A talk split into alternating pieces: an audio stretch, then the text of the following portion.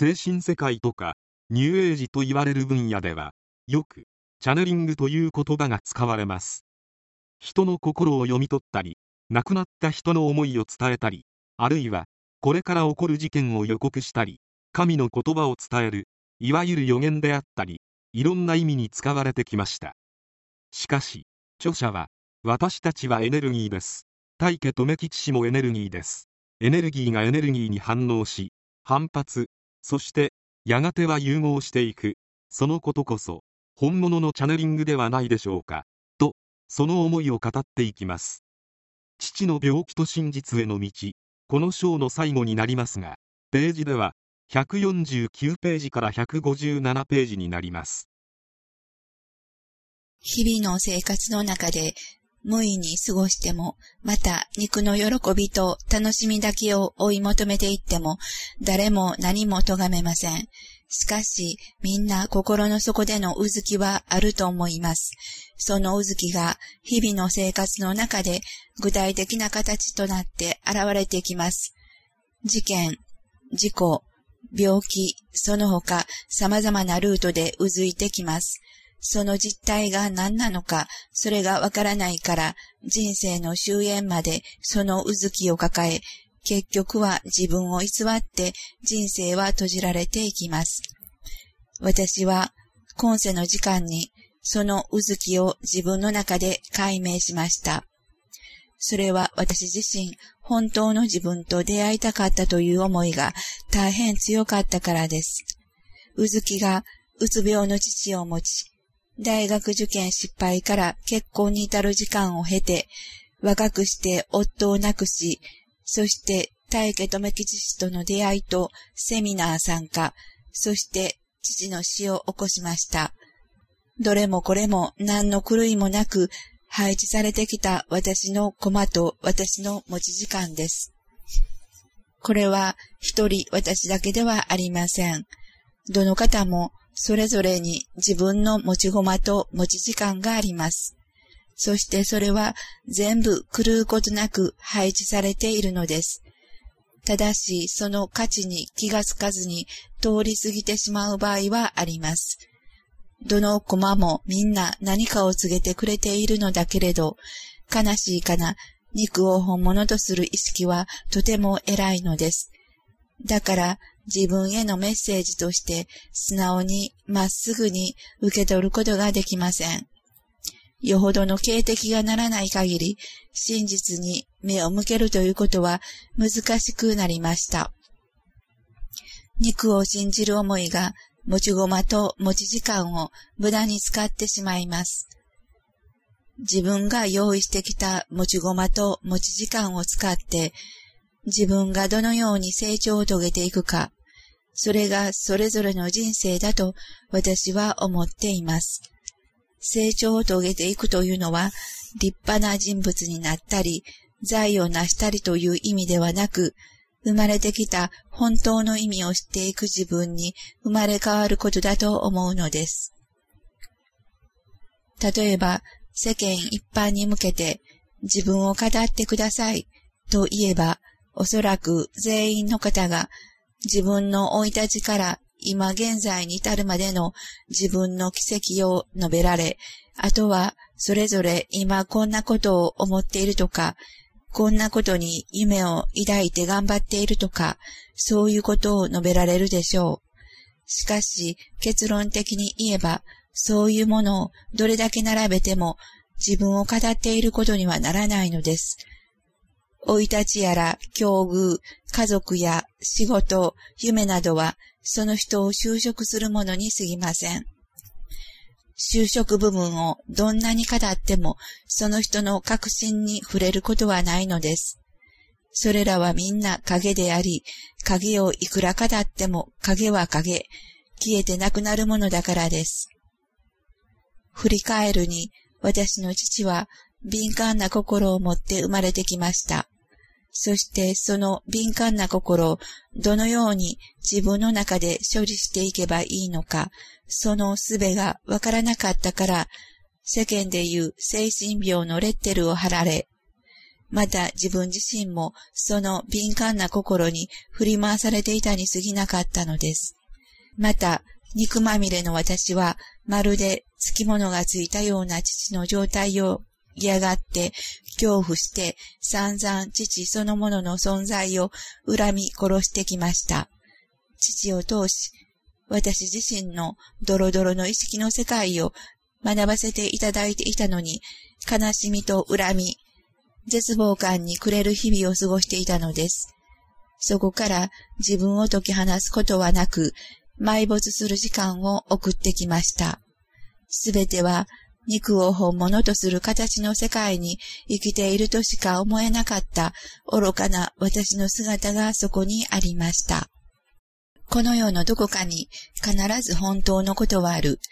真実を探し求める自らの心の声に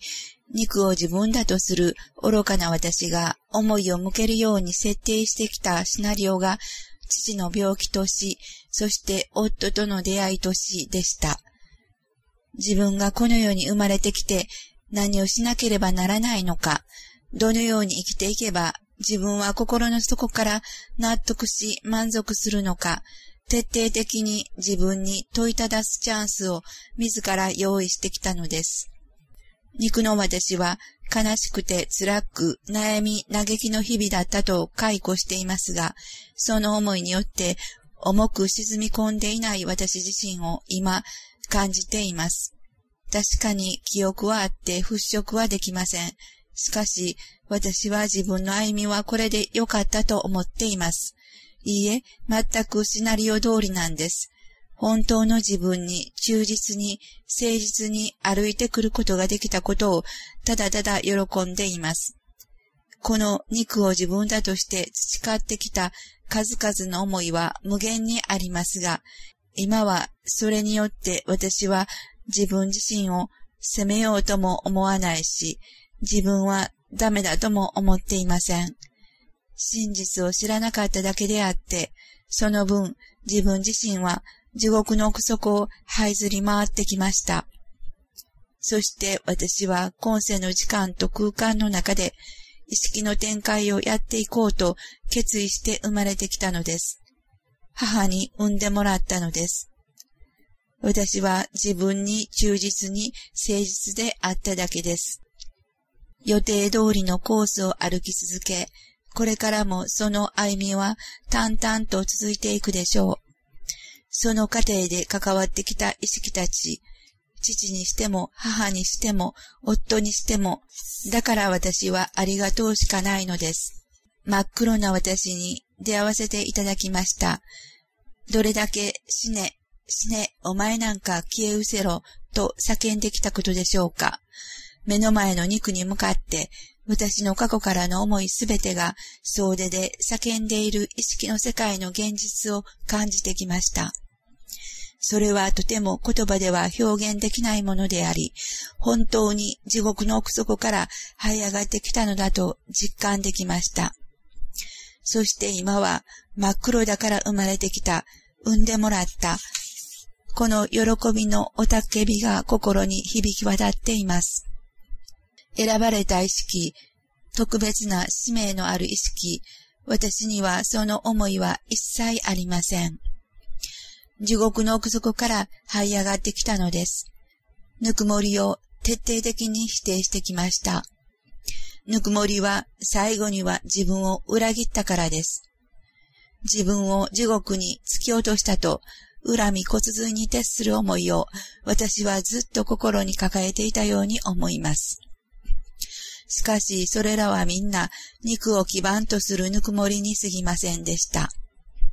そういうことが心が敏感になってくれば、心で感じ、心に見えてくることでした。そしてまた、大家留吉氏の肉は、真実を伝えるためにあるということもそうでした。だから他の肉は目に入りませんでした。目指すは大家留吉氏の肉でした。もちろん、心が本当に敏感になってくるということは、その肉を見ているようで見ていない状態になるということです。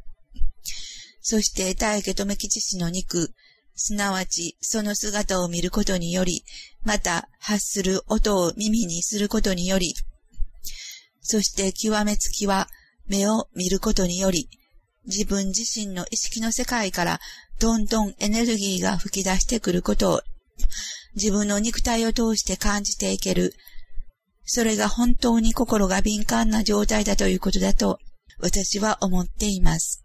その敏感な心は、あなたはぬくもりですよ。あなたは喜びですよ。と伝わってくるのを確実に捉えていくと思います。しかし、すぐにはそれを受け入れることなどできません。ぬくもりを徹底的に否定、拒否してきた私は、大家留吉氏に対して最後まで戦いを挑みました。大家留吉氏を見るたびに、お前の目をえぐってやる。お前の首を絞めてやる。